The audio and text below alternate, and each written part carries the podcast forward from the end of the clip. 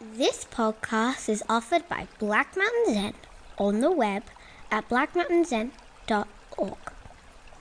All public offerings are made possible by the kind donations from people like you. In 1902, uh, Paul, poet Rilke went to Paris and he met the sculptor uh, Rodin. And they were talking about I was going to say they were talking about practice, but that's a great stretch of the imagination. they were talking about their kind of practice, the practice of the aesthetics of experience, and how to fully engage what's being experienced, and, and to see its beauty, or maybe more particularly, to experience its beauty. And Rodin said to give Rilke this advice.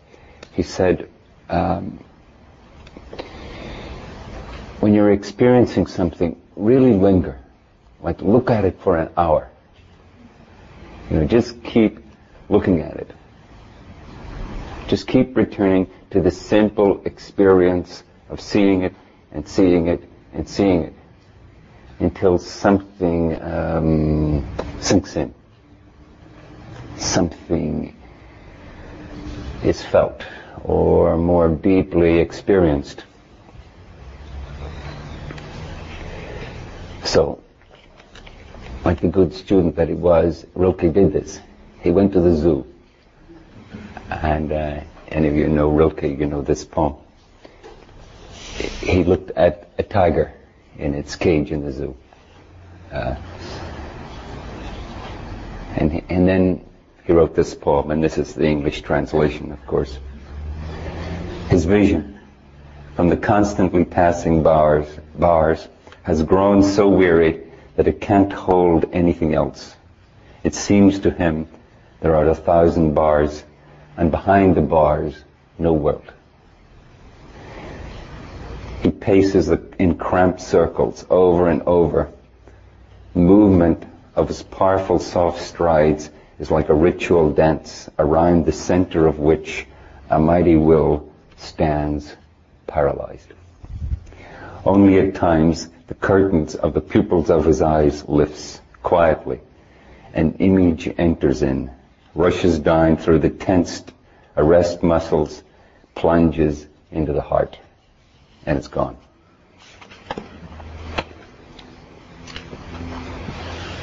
So, um,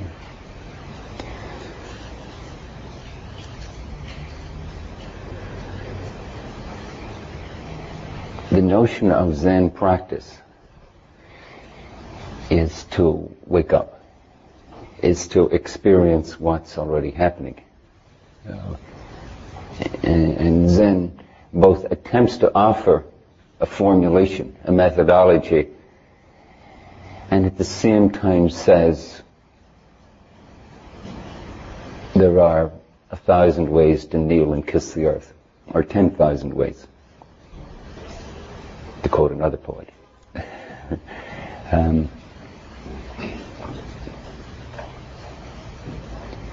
you know, always we're in the throes of something, you know, whether we're uh, surfing on the internet or standing in line at Macy's for the sale to start or buying a Humvee.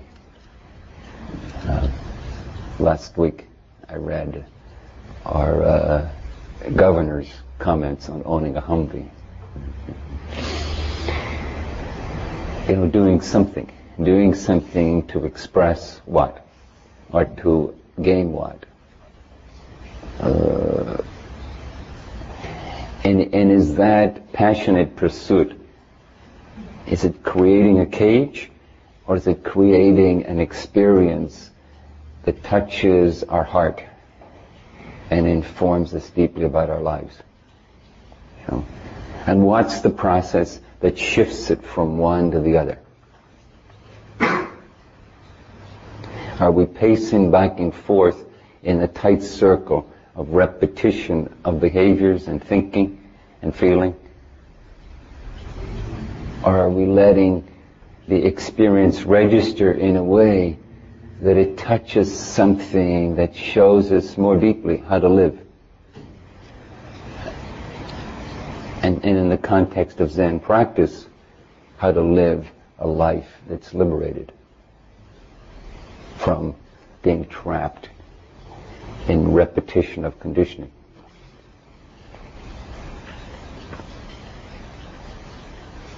So when I thought of this, I thought of this word. I thought of these two words. I thought of humility and humiliation. You know, um, the root of the word humble is humus, of the earth. You know, humble, to be of the earth, to be grounded. You know, um, I was thinking of myself. You know, um, a while back I bought a Palm Pilot, and um, and I went to the store and I saw there was a Palm Pilot for about eighty dollars, and it was made out of plastic, and it actually had the basic features that I needed, which was really a calendar and an address book, and then there was another Palm Pilot, and it had a lovely, shiny brushed metal cover. And it had all these wonderful things, like Bluetooth and um, a whole bunch of other things. But I never quite figured out what they were or how to use them.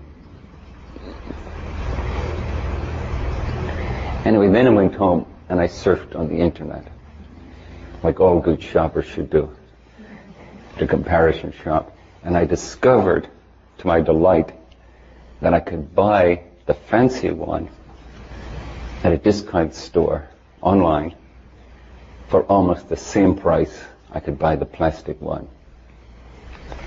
So guess what I did?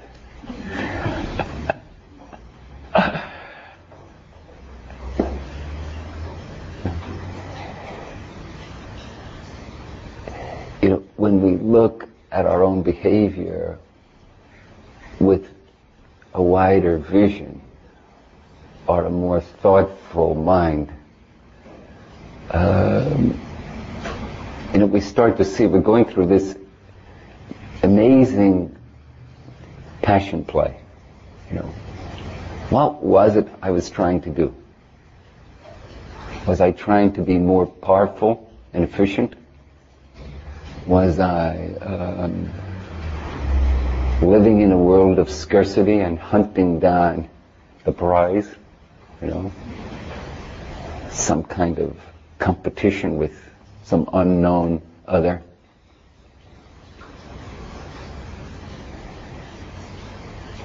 Was I trying to satisfy some sense of lacking? Um,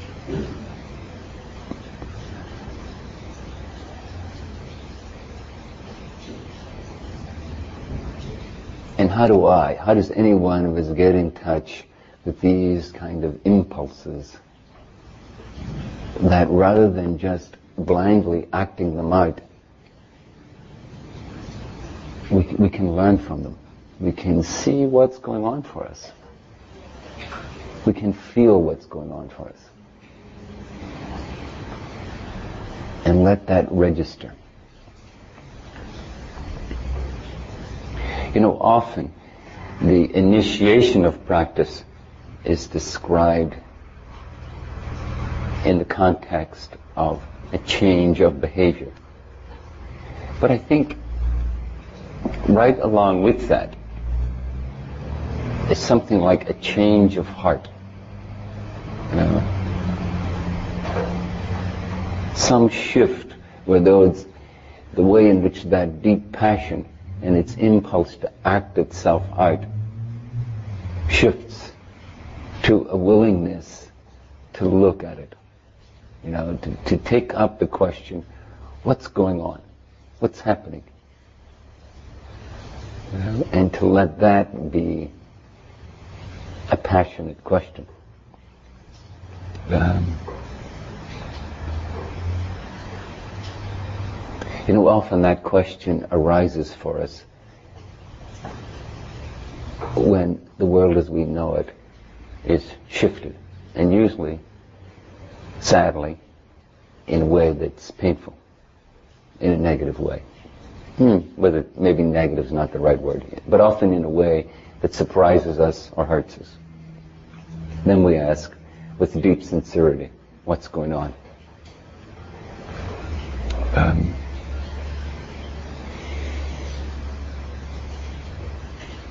maybe because as we go through our passion play, this really is our best effort at living our lives and reducing our suffering, enhancing our happiness, our sense of engagement and vitality.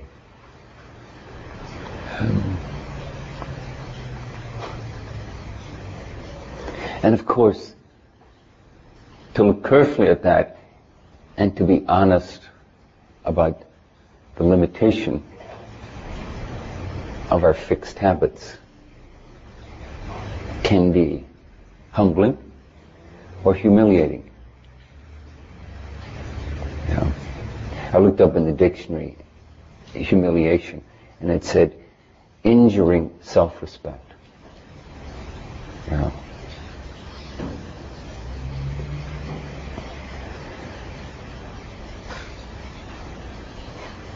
About 10 years ago or so, I'm not sure exactly when, a number of Western Buddhist teachers had a conference with the Dalai Lama in Dharamsala. And, and they brought up the subject of self-hatred. In a way, the antithesis of self-respect. And it took them the longest time to get him to understand the concept of self-hatred. And then finally he got it. And what the teachers from the West were saying was that this is one of the most pervasive problems for Westerners when they come to practice. The way in which they criticize themselves, the way in which they put themselves down, the way in which they don't have self-respect. They, they don't hold with benevolence and respect the workings of their own being. They're more prone to relate to them, when they do relate to them, with self-criticism. And maybe remarkably to us, that when the Dalai Lama finally got it, he was astounded. Why would they do that? What's the point of that? Why would you hate yourself? Why would you criticize yourself? Hmm? This marvelous, you know, cultural gap.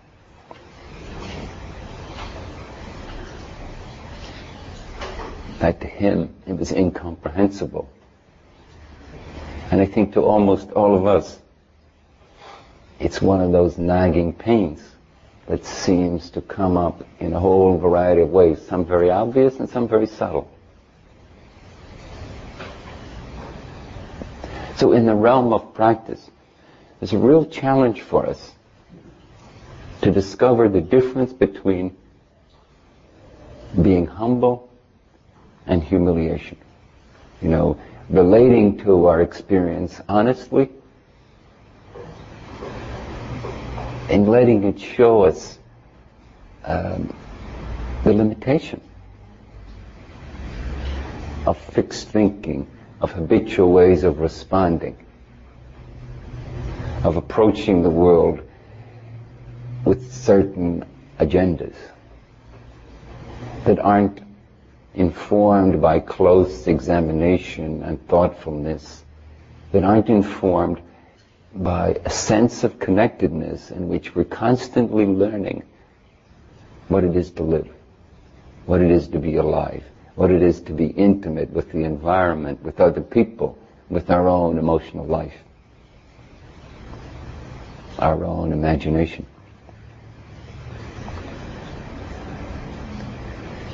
Now this is the gift of humility.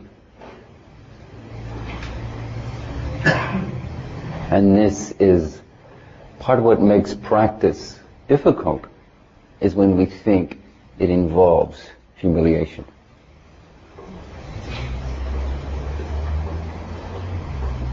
That somehow, if we really admit to ourselves, when I sit down to meditate, my mind is sort of out of control.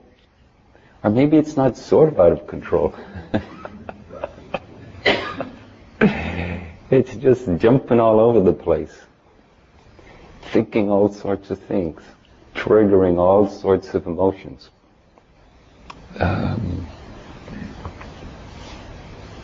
is it possible to relate to that honestly? with humility and not humiliation. Not let it be a source of humiliation.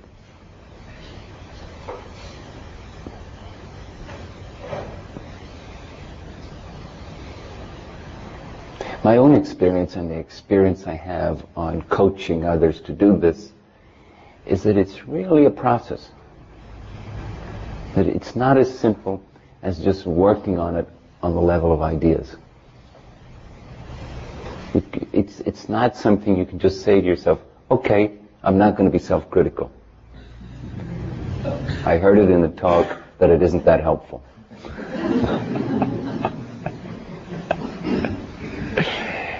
You, you really have to get down into the workings of your own being. That, that this is something that we discover how to do in real time. You know, that to be present for the occasion, the experience of self-criticism. To see how it comes forth, to see how it takes shape, to see the feelings that come with it, see the physical experience that comes with it, to see the description of the world that comes with it. And right there, in the midst of that, let something soften, let something loosen. But the alluring thing is, if we start to think about that proposition, that I could actually live in a way that decreases my suffering and increases my happiness, that I could actually do that. You know, if we let that idea sink in, then this very same territory which is both dangerous and painful, also has this possibility. This possibility of a change of heart, of a shift, of discovering how to enable happiness and lessen suffering.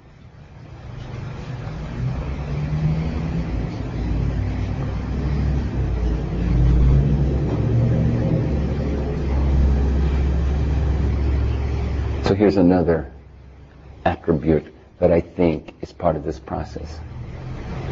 And that is patience. There's a word in Japanese, um, naru. And naru means to learn. But you know, usually we think of learning as, you know, you learn history. You know, Rilke came to Paris in 1902 um, we learn facts. But this kind of learning is more like learning to play the guitar, you know, or learning to type, or learning to drive. It's, it's through repeated engagement, something is learned. And then the interesting thing, and I, I think we all do this, you know, like learning to drive, you learn how to give over at a certain point, your mind isn't telling your body how to drive. At a certain point, your body is driving. Something has been given over to the process. This is the meaning of naru, to, to learn through the repetition that creates the intimate engagement of giving over. In a way, this, that concept is the whole key of Zen practice. It's a giving over to the experience. You know, that's what Rodin was teaching Rilke. Experience it until it's not just you have the experience, but the experience has you. And as the experience has you, something bigger than your ideas about it, your opinions about it, your judgments about it. Something bigger is created. And if you think about it, in a way, this is another version of being humbled. There's something, there's a bigger possibility than the one my mind can conjure up. That the world is something more than what I say it is.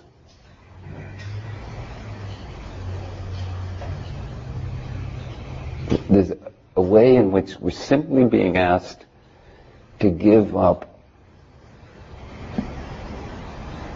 to give up our agenda, to give up a determined effort to control our experience. How will I be happy? I will be happy by figuring out what will make me happy, how the world needs to behave, how other people need to behave, how I need to behave, that I will be happy, and then with great determination, make that so. Yeah? With great determination, I will meditate. I will sit upright and still with a clear mind, an open heart, and I will be precision presence with each experience. And then everything will be perfect. It doesn't happen. Maybe you have moments. And I got to say, in coaching people and in my own experience, when those moments happen, we hold them up like treasures. Ah, real zazen. This is the real thing. This moment of luminous, concentrated intimacy. And it is precious, and it is wonderful, and it is illuminating. But somehow, if we cling to it, it belies the fact that we are part of what's happening. What's happening does not, will not come under our control.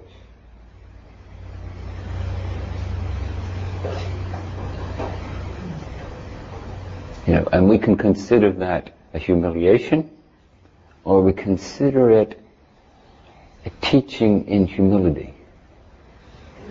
To be grounded, to be of the earth, to be part of everything. This is the, um, you know, one of the marks, one of the characteristics of existence that we discover when we start to enter the territory of direct experiencing.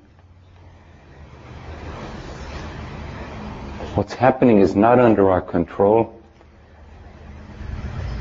and the world existence is not some object there for us to manipulate. We have the experience, and the experience has us.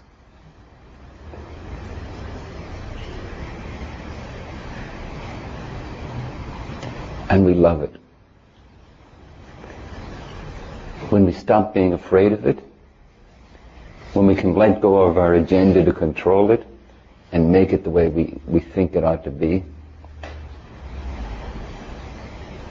something deeply satisfying happens.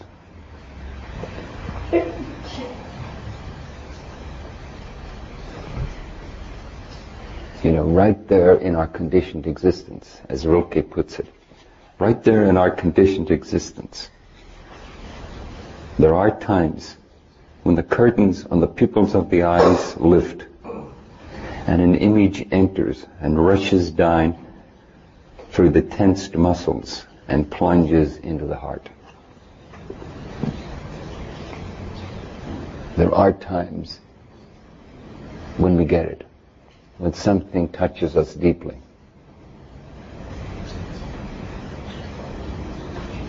There are times when a change of heart occurs. Um, so Zen practice is to enable this from being a rare event, something that pops up spontaneously by accident when you're out walking in the redwoods or by the ocean or in just one of those magical moments of stillness and quiet. To take it from being a rare event to discovering how to cultivate the possibility, how to dispose oneself to this form of engagement.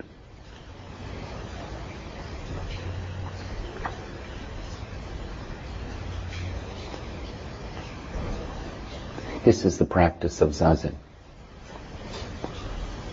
But it's not just the practice of zazen, sitting cross-legged. It's also the dimension of zazen, of awakening, of connecting to the moment. You know, zazen, the root of the word zazen means to be absorbed in the experience, without agenda. To let it have you, rather than being stuck in you having it.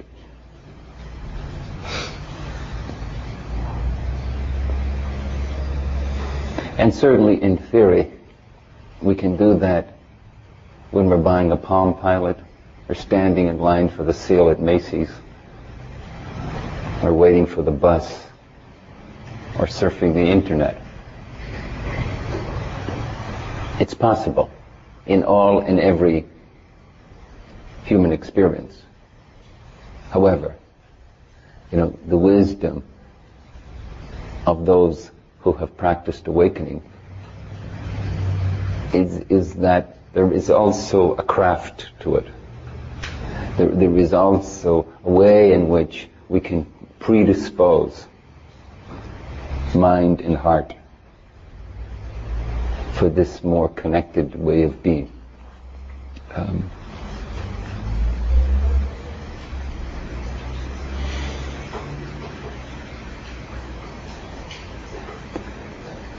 and one teaching says there are three just checking how much time I have. There are three ways uh, of stimulating this way of being.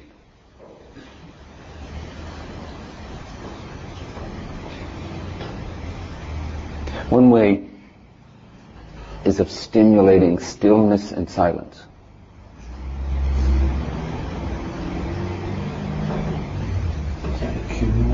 Stimulating accumulating. A little dangerous to think we can accumulate. It has some merit. Um,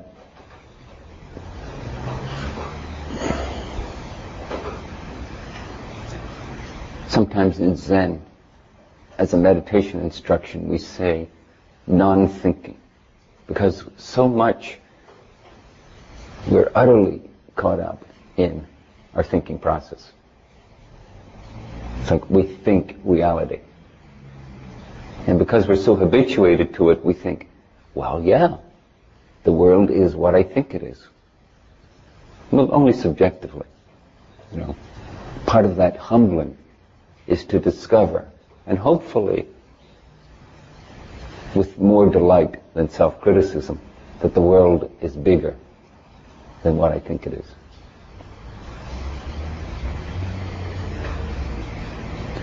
Moments of pause.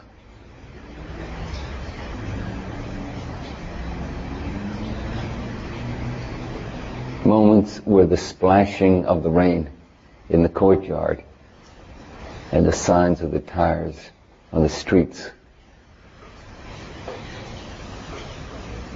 initiate going beyond the habit of thinking the world.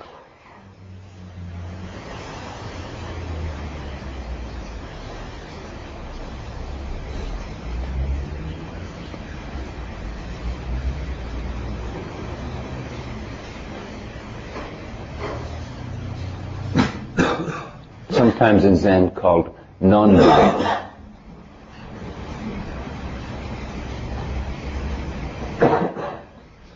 Allowing the experience to have us. So. And in Zen practice, through meditation, through attending to the experience of body and breath of mind, discovering that there's a way in which any and every experience can have us.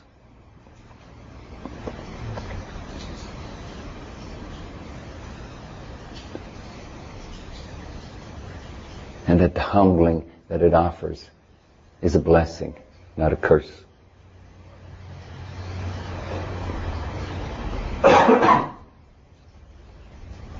but for almost all of us, this is a learning that arises through doing, and it's a learning in which we make tentative, careful steps. This is, after all, our precious life. We don't, most of us don't give it up easily. Or, to put it another way, most of us don't allow in what might seem to limit it or take it away easily. So as you sit and sincerely try to meet the moment, remember, in, in a way, it's a little bit like a life and death request. Some part of you that has so determinedly brought all your energy forward to keep alive by controlling the world is being challenged. Some part of you that has determinedly said, the world is what I think it is. I'm engaged in a life and death process of figuring out how to live. And then this practice comes along and says, put that down. Let the world have you. So my experiences personally and in the person in the people I've coached to do this is that our sincere answer is no.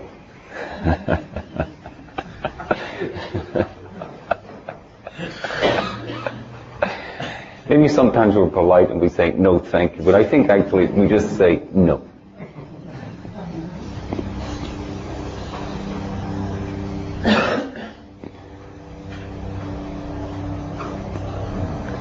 And most of us go through the humbling experience of sitting and finally admitting to ourselves, my mind is not actually my mind because it's not under my control.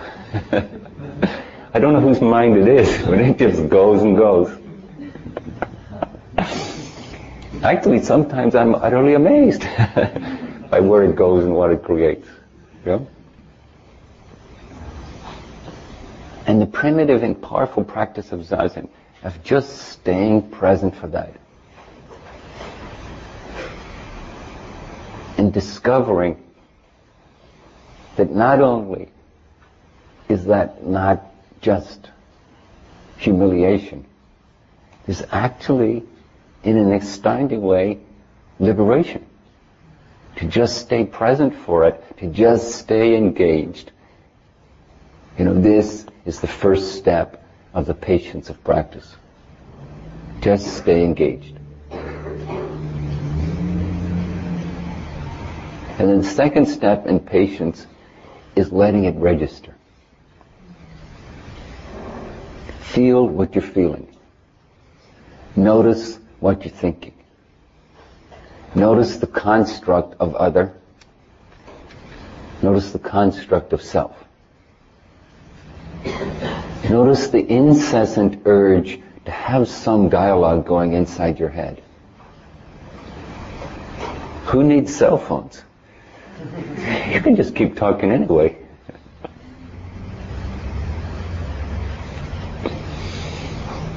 to make contact, to communicate, to be heard.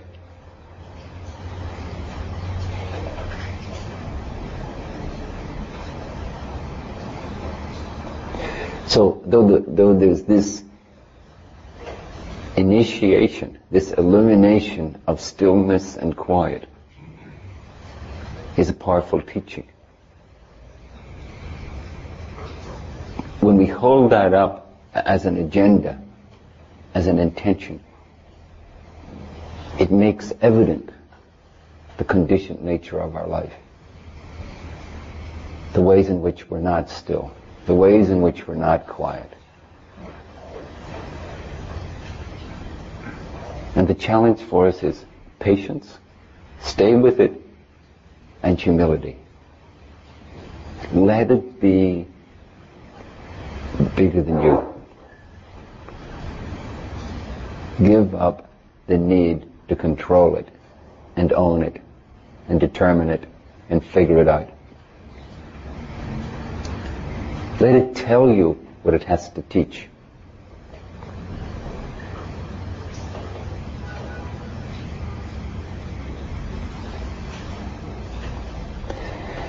And then the other way of knowing is, is when we make contact with the splashing of the rain, the chiming of the clock. Um,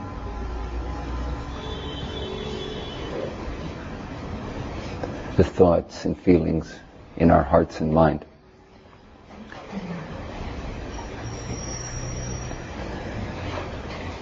They inform us about the person we are. Because we are the person we are. And knowing who that person is, knowing what frightens that person, what makes that person excited, sad, anxious, confident. This is valuable. We do live within this conditioned life.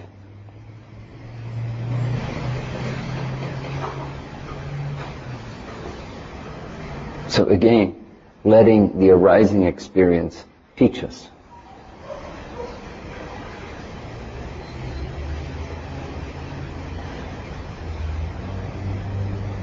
How do I respond when I'm frightened? Do I become aggressive? Do I run away? Do I immediately distract myself?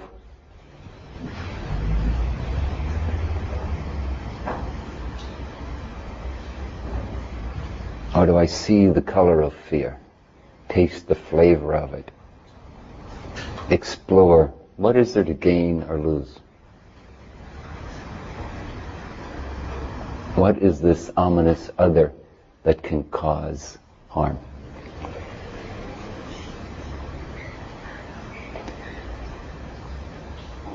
And we discover the answer to this through narau, through doing.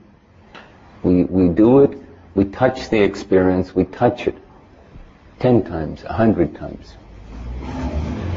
Because we're working with a psychology, a personality that has formed over a lifetime.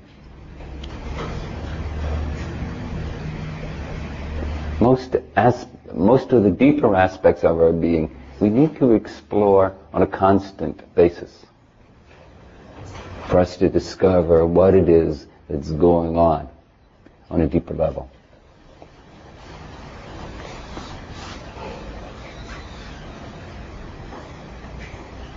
And again, this can be humbling and not humiliating. There is no reason to be humiliated because we experience emotions, fear, sadness, aversion, anxiety, happiness, excitement, optimism, inspiration, gratitude, compassion.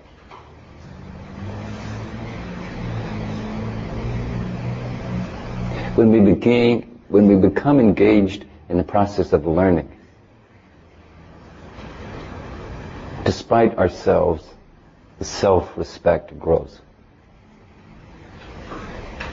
And as the self-respect grows, we can lift up and look at, oh, that annoyed me. Isn't that amazing?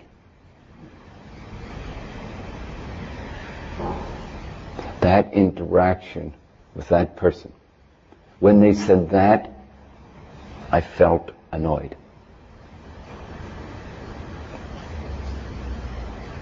And when I feel annoyed, I separate.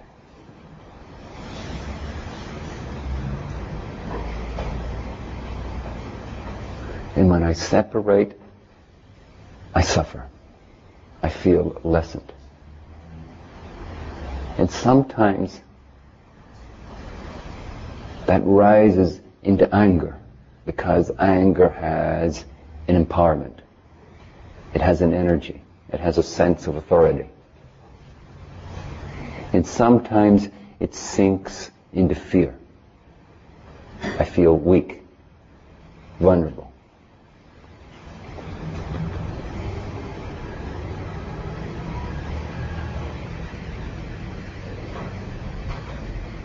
And we're humbled by the workings of our human nature. How utterly amazing and fascinating to be human.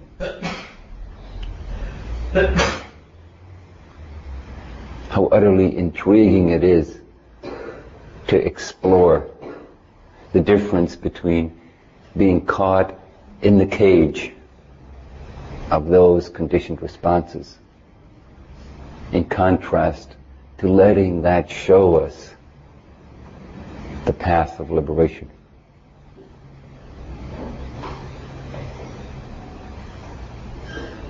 And as we start to experience this, as we start to study it through meeting it and meeting it, you know, in, in our vow, in our cultivating our intention, we say, this isn't going to stop. Just keep practicing with it. Don't hold your breath waiting for it to be over. Delusions are inexhaustible. But as we meet it and meet it, something is cultivated. Something we might call self-respect. Something we might call the confidence of living the life we have. Something we might call the skill and capacity of living the life we have. And these are the attributes that Zen practice nurtures.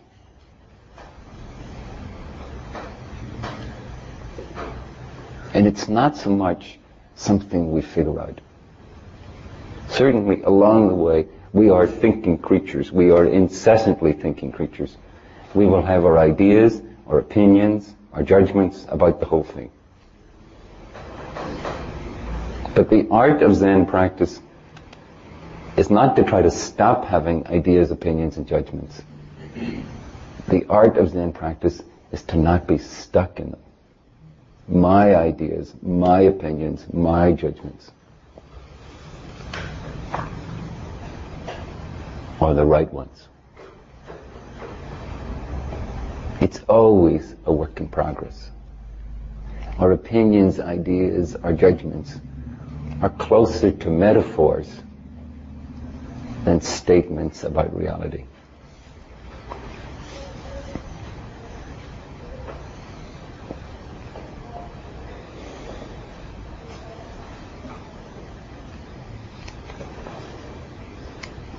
Okay, I should stop. But before I do,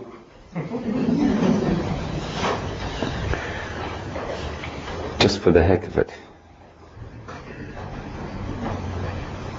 I want to read another Rilke poem.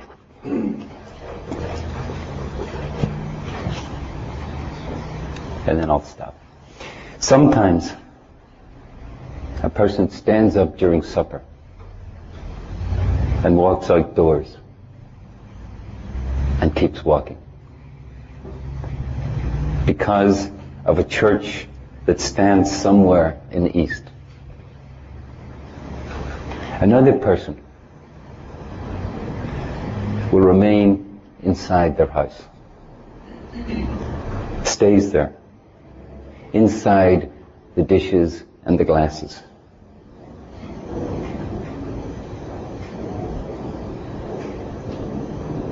So that their children will have to go out into the world towards the same church that he has forgotten. Um,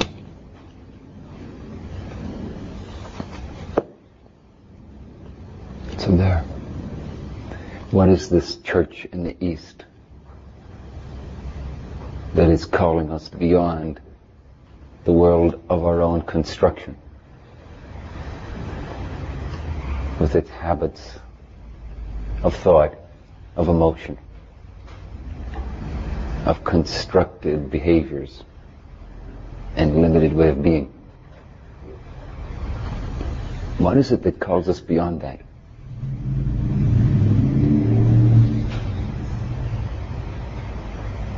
Thank you very much.